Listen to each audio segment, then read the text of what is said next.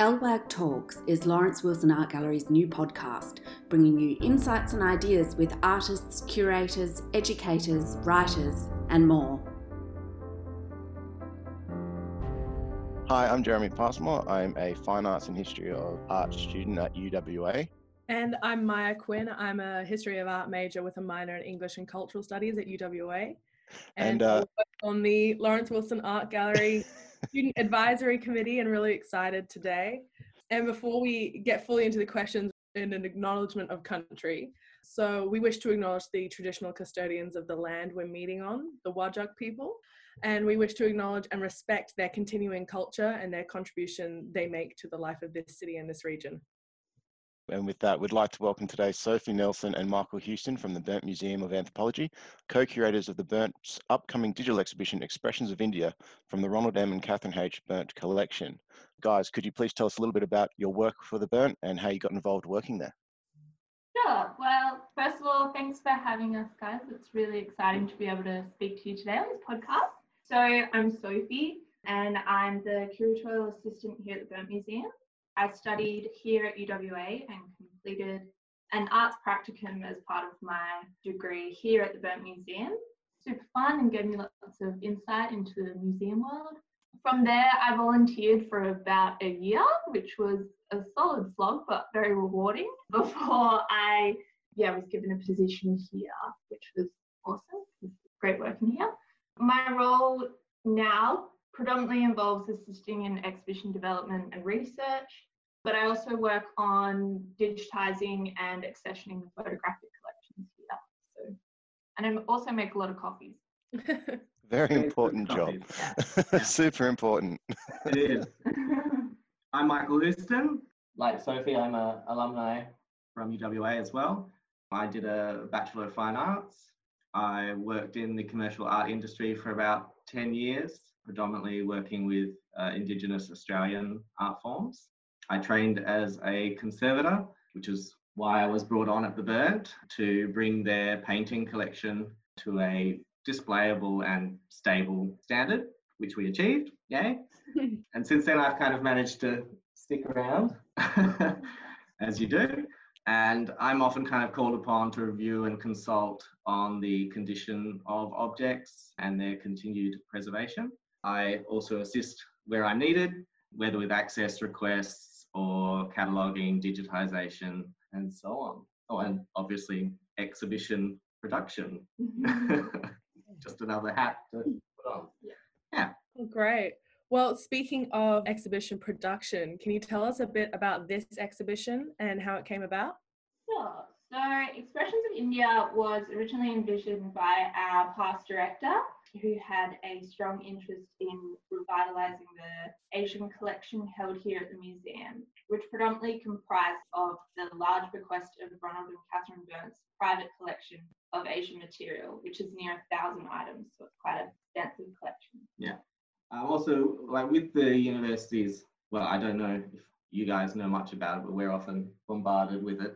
The university's 2030 strategic plan, they're putting a lot of influence on our place in the Indian Ocean Rim. Mm. So, with such a prominence on that, we kind of deemed it an opportune time to showcase materials celebrating uh, the culture of some of our neighbouring nations. Yeah, great. Sophie, you mentioned thousands of objects and art objects. And how did you go about researching those pieces or the ones in this exhibition?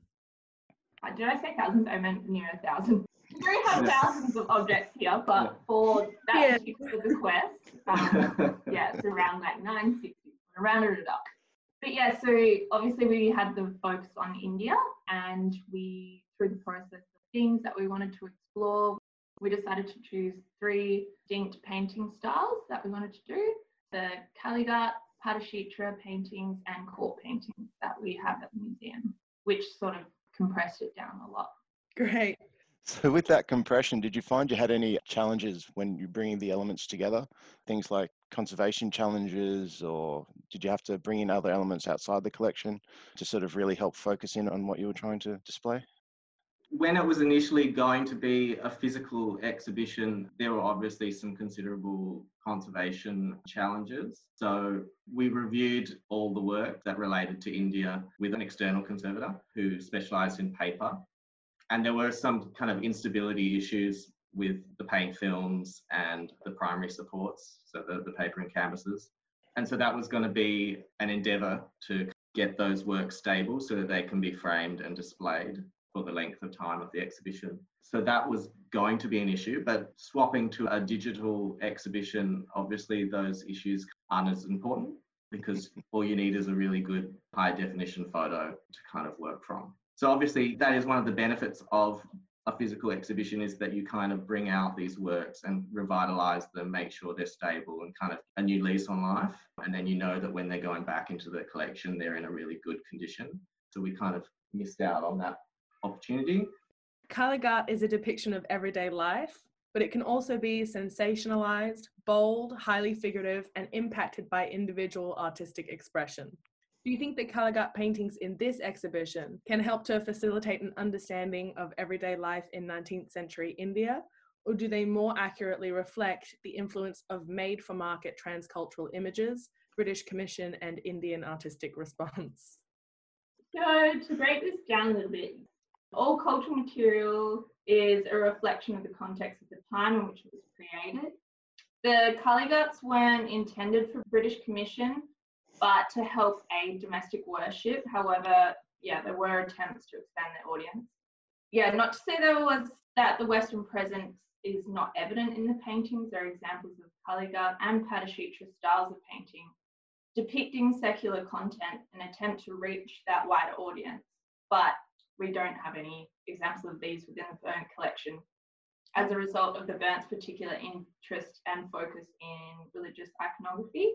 But the artists also did indicate their animosity towards the foothold of Western powers within India through depictions of, say, demons dressed in Western clothing. So there's several of the Kalighats which show demons wearing like European style buckled shoes, which is quite interesting. Mm. In line with what you're asking, perhaps it's better to consider the collection of the material and you know that people were buying them as tokens of the exotic. Yeah. I say that in quotations because you won't see me. Or for their use of as examples of idolatrous beliefs, clearly incongruous with their predominant Christian belief systems that the Western kind of powers had and the kind of the attempts of the Christian missionaries to expand their influence in India, which is, if you guys have read Kate Riddlebank's paper, which is really covered in that and is kind of a particularly prominent part of the history of the Kalighat collection that we hold at the Museum. That's great. I think Jeremy and I both read that for a class, or at least I did. No, um, you definitely did. I haven't read it, but I'm okay. making notes now because that sounds like an absolutely fantastic read. Yeah, great read. And um, but it really focused quite heavily on the Kalighat selection. So could you tell us more and differentiate a bit between the court and the Patachitra styles as well? The Patachitra paintings are predominantly, or the ones we have are predominantly from the mid 20th century. We're pretty sure the Berndts collected most of them in the 1960s when they traveled to India themselves. They were doing kind of a, a survey of anthropology and sociology departments in India. They got some grant money to go over and network and make connections, and they had a lot of interest in bringing Asian studies over to Australia and kind of really early worked out the, the importance of doing that kind of thing. Yep, back to the Patachitra paintings. Patachitra meaning painting on cloth, pretty simple. And they kind of started off as a around Jagannath Temple, which is in Puri in Odisha. So just a bit further south down the east coast from Bengal, where all the, the Kalighats are from. And it really kind of started off as a practice where when Jagannath Temple was closed, all the iconography obviously wasn't accessible to the pilgrims and people who just wanted to go and worship. So mm. they brought out these large paintings on cloth of the idols and the symbols and things like that for people outside to devote and worship to. And then, kind of from there, it became a thing where pilgrims wanted their own little patachitras of the iconography to take home with them. And then from there, it even expanded out again to just Hinduism narratives and stories and things. And it became a real market for, for devotional iconography. And then we have the court paintings, which kind of range from 18th to 19th century, the ones we have, which are predominantly from Rajasthan, which is the northwest, yeah. I'm correct, kind of area of India. And these, there's quite a bit of different because there's a lot more historical influence. You're getting Islamic influence of the, the kind of the sultanates that conquered and held India for quite a while. And then you have the Mughal Empire, which came down from Central Asia. And they brought with them Persian court painting styles. And so the Indian kingdoms there took on this style of painting. So you're getting a, a real kind of prominence on portraiture of important figures, kings, and things like that. You're getting a kind of a glimpse into palace life. So whether it's the Zenana, where kind of the inner sanctum where the women were kept away, or Hindu narratives, you're getting the illustrations of poetry as well. So there's yeah. this beautiful kind of interplay between written narratives, painting, and stories. Yeah, I mean, I have a just a little side question on that. I've studied a little bit of like Persian epic poetry and those kind of manuscripts of illustrations. Was the format of the court paintings impacted by that? Are they separate pieces that came from a manuscript, or do they feature calligraphy in that same kind of way that you would find in a Persian epic poem? Or you mean like written calligraphy? Yeah. Let me just start by saying no. Like okay. none of the ones we have do. um, but yes, certainly other examples of the same things we have often do. So whether it's a you know, a Baramasa or thing, which is a poem about a season, a time in a year, and it's kind of a visual representation of what the mood is of that season and things like that. So you would often get some kind of calligraphy to go with that. We don't have any of that. Thank you so much. That's really yeah. deep the whole world and the distinctions between the three. So thanks. Yeah it just sounds like such a diverse range of items that you're trying to represent. And you mentioned earlier that for the physical exhibition that brought in a, an offsite conservator to sort of stabilize the paper for display and things like that. With this switch to digital, in some ways it must be easier, but there must have been some other challenges. So can you tell us a little bit about what the process was like to develop this as a digital exhibition as opposed to the physical one? Because I, I imagine it can't just be taking photos and simply putting them online. There must be more to it. Yeah, well, developing, we sort of use the same process initially in developing the digital exhibition. So we had chosen a series of works that we wish to display and explore further. And so we looked at our database, which is like a compiled notes and annotations that the Berndts possibly had written, or museum directors, past museum directors had written down like information about the works. And then so from there, we looked at external sources, so publications. We have a lot of books here at the Berndt in our reference library that we could use and to further explore the narratives. Michael and I had absolutely no experience in Hinduism or Indian art, so we were starting on a very blank canvas. So yeah, I was definitely a bit overwhelmed with all everything to start with, all the iconography that I didn't understand yeah, it was super interesting. We were getting a bit more familiar with the stories that were portrayed we also cross reference with a lot of other institutions' exhibitions, and there are quite a few that are online. So that was really helpful. And we also got in contact with a professor here at UWA who is professor in Asian studies, and she was able to help us a lot throughout the process.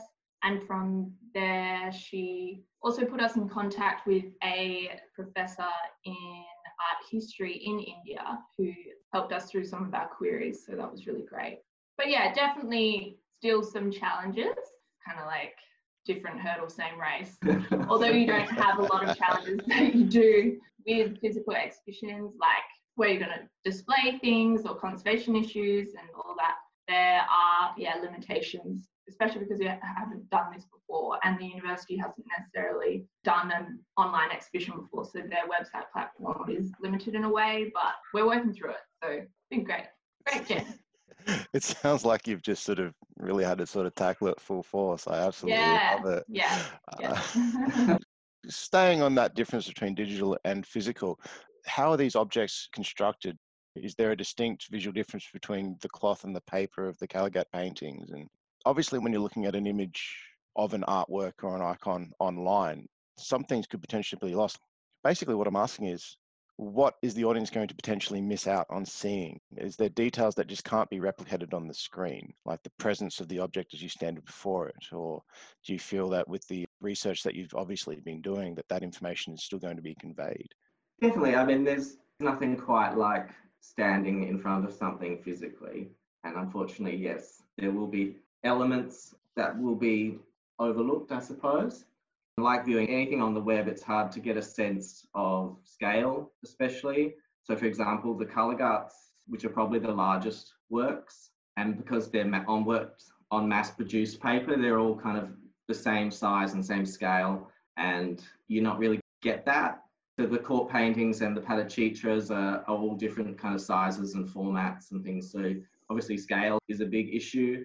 Also the kind of fragility of the paper for the Kalighats as well. You'll see there's damages and little tears and things around the edges because the paper is so fine. It's just, it's almost translucent. It almost sounds like they're dealing with rice paper or something. Yeah, know, like... well, it just wasn't designed to last. And so, you know, when you do try and preserve it indefinitely, yeah, these issues come up. So, yeah, they're very fragile, very kind of crispy. That's a technical term. and uh, yeah, so that you're not going to kind of get that as much as you would physically with them. Also, things like the court paintings have a huge amount of gold on them, ground up gold leaf painted onto them. You'll see that there is gold, but you're not going to get that beautiful shimmer that you get as you walk around them from different angles and things. And same with the Kalighats. Yeah, so the Kalighats have ground tin, the beautiful kind of silver line work as well. Does so that sort of stuff sorry. have a texture as well to it on the surface? Definitely the tin. Yeah, it's definitely got a protrusion. Just the fact that it does kind of shimmer makes it, it, you do feel like it's kind of just sitting almost like kind of floating on the surface because obviously it catches the light and stands off. That special almost magical moment that an extra layer of dimension can give to an image to sort of take it from something that's on paper to something that's more do you know? Exactly. Yeah. Yeah. I mean there's just a few examples but yeah definitely. Well given that we've talked about all that we've lost moving online um, our next question is about whether there's actually been any benefits to moving online and will this be a focus in later exhibitions? Yeah, definitely. So it's opened the door for future opportunities to present material from the collection on another platform. So, as Michael had said earlier, scale is far less relevant on a digital face, mm. which will allow us to showcase collections which might get lost or wouldn't necessarily fill our physical space. So, we are planning to do a digital exhibition next year sometime on Japanese Netsuke, which are teeny tiny little small carved ornaments, especially made of ivory or wood, which are worn as part of Japanese traditional dress as a toggle attached to the sash or kimono. So if we were to display those in our exhibition space, it would be like one cabinet. Yeah, one cabinet. You have no idea how well you probably do because you saw me just pumping fists in the air. How yeah. excited I am for that! Like that is just an absolute passion of mine, and the fact that you can bring what admittedly is a rather niche form of art practice that might not necessarily get its sort of moment in the sun that you can display digitally. It's just like if you need a thumbnail for anything, it's just me pumping fists because that's that's, that's yeah. awesome.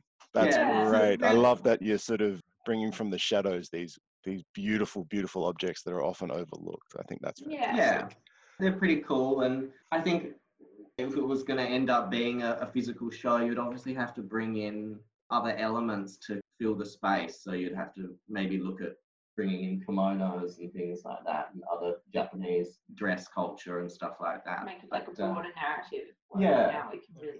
Yeah, they're really cool. Love them. You're not the only one.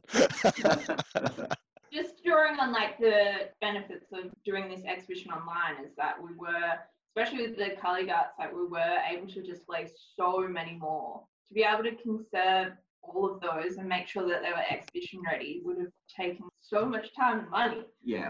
I think when we were discussing it, it was maybe like five out of 60 that we might have been able to, to have ready to frame and display. So now we've got about 33. that's a significant broadening of scope. Yeah, Yeah. that's yeah. Because that's it's, you know, it's a timely and costly endeavour. And certainly with COVID 19 and the, the situation that the university is in now, not viable. So it's been a great opportunity to push the exhibition through anyway. And yes, you do lose some things, but you also gain a lot. And thankfully, the works have such rich narratives behind them that that is significant. It's pretty important to talk about the culture that they're touching on and the broader narratives that they're illustrating and exploring, which we've tried to do. It's, Yeah. going to be a text heavy exhibition, especially because, as Sophie said, we had no real understanding of Hinduism going into this or the narratives that were kind of being explored or the history. So it was a massive learning curve for us. And I think that really highlighted to us how important it is that everyone else has an understanding of this if they were in that situation. I'm not saying that everyone's as clueless as we were, but we felt there's some really amazing things being talked about and explored, and we wanted everyone to be able to grasp that as well. That's great. And speaking of kind of curatorial creativity and like going from five Kalighat paintings to 30 and thinking about just like the sight lines and the space of an online exhibition, we wanted to mm. know does the ability to have complete control over a digital space make curating an exhibition like this more freeing in a sense? Or does working within the limitations of a physical space help the curatorial process? There were equally the same number of limitations, I would say. Mm. We didn't have to worry about the safety of the objects or how they were mm. to be displayed as you would in a physical exhibition. But yeah, as I said, there were no conservation requirements and issues with the digital space. It was just different. Obviously, there's costs, a lot more costs involved with a physical exhibition. You know, you're building the space if you want to change it, you're painting the walls, you're getting vinyl printed, you're having your didactics printed and designed, and your banners and your, your whatnots. And then obviously a lot of labour involved in that. So one of the benefits of the digital exhibition is that we're nearly working on a zero budget. So there's that. But yeah, I mean, certainly there's still a lot of restrictions. Obviously, we're working with into the UWA web platform, uh, which Sophie said it's not designed for an exhibition. And so it's been difficult negotiating all the hoops that we have to jump through and the kind of the limitations of what we're working with, the platform that we're working with. But we've been doing it, it's been happening, it's, we're getting there. yeah, I wouldn't say there's a lot more freedom. Sure. it as simple as just like we're going to take the concept of this exhibition and the vision and shift it online or did you also have to do some conscious shifting of the like mission statement and what you wanted the exhibition to express when you moved to online well, definitely.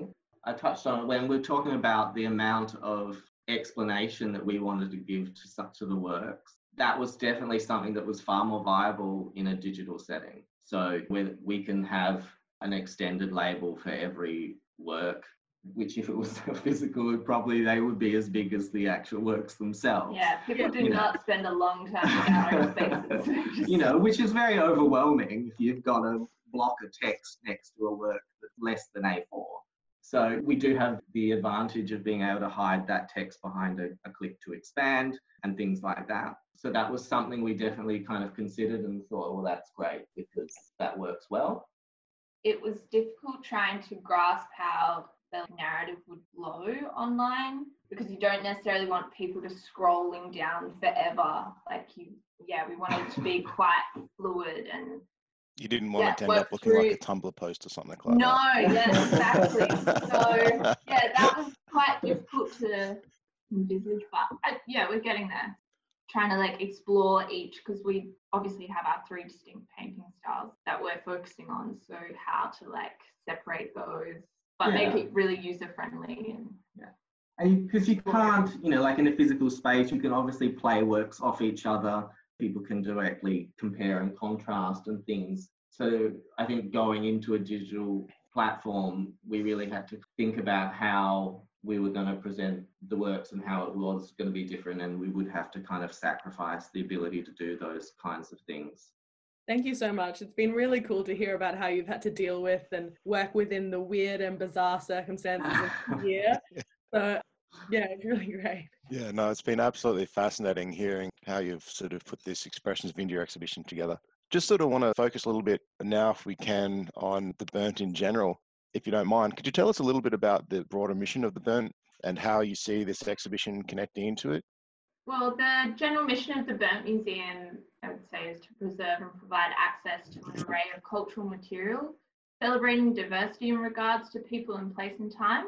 So, in this exhibition, there's a strong connection to the Berndts themselves. The material is directly tied to their research and mm. relationships with community when they were over in India, and obviously their personal interest in Asian culture, history, and life. And the Berndts believed that material culture was not merely about static objects, but more an insight into the surrounding context and stories they tell. And they championed the activation of an object's utility, and that by researching and displaying this material, one is kind of breathing new life into these works.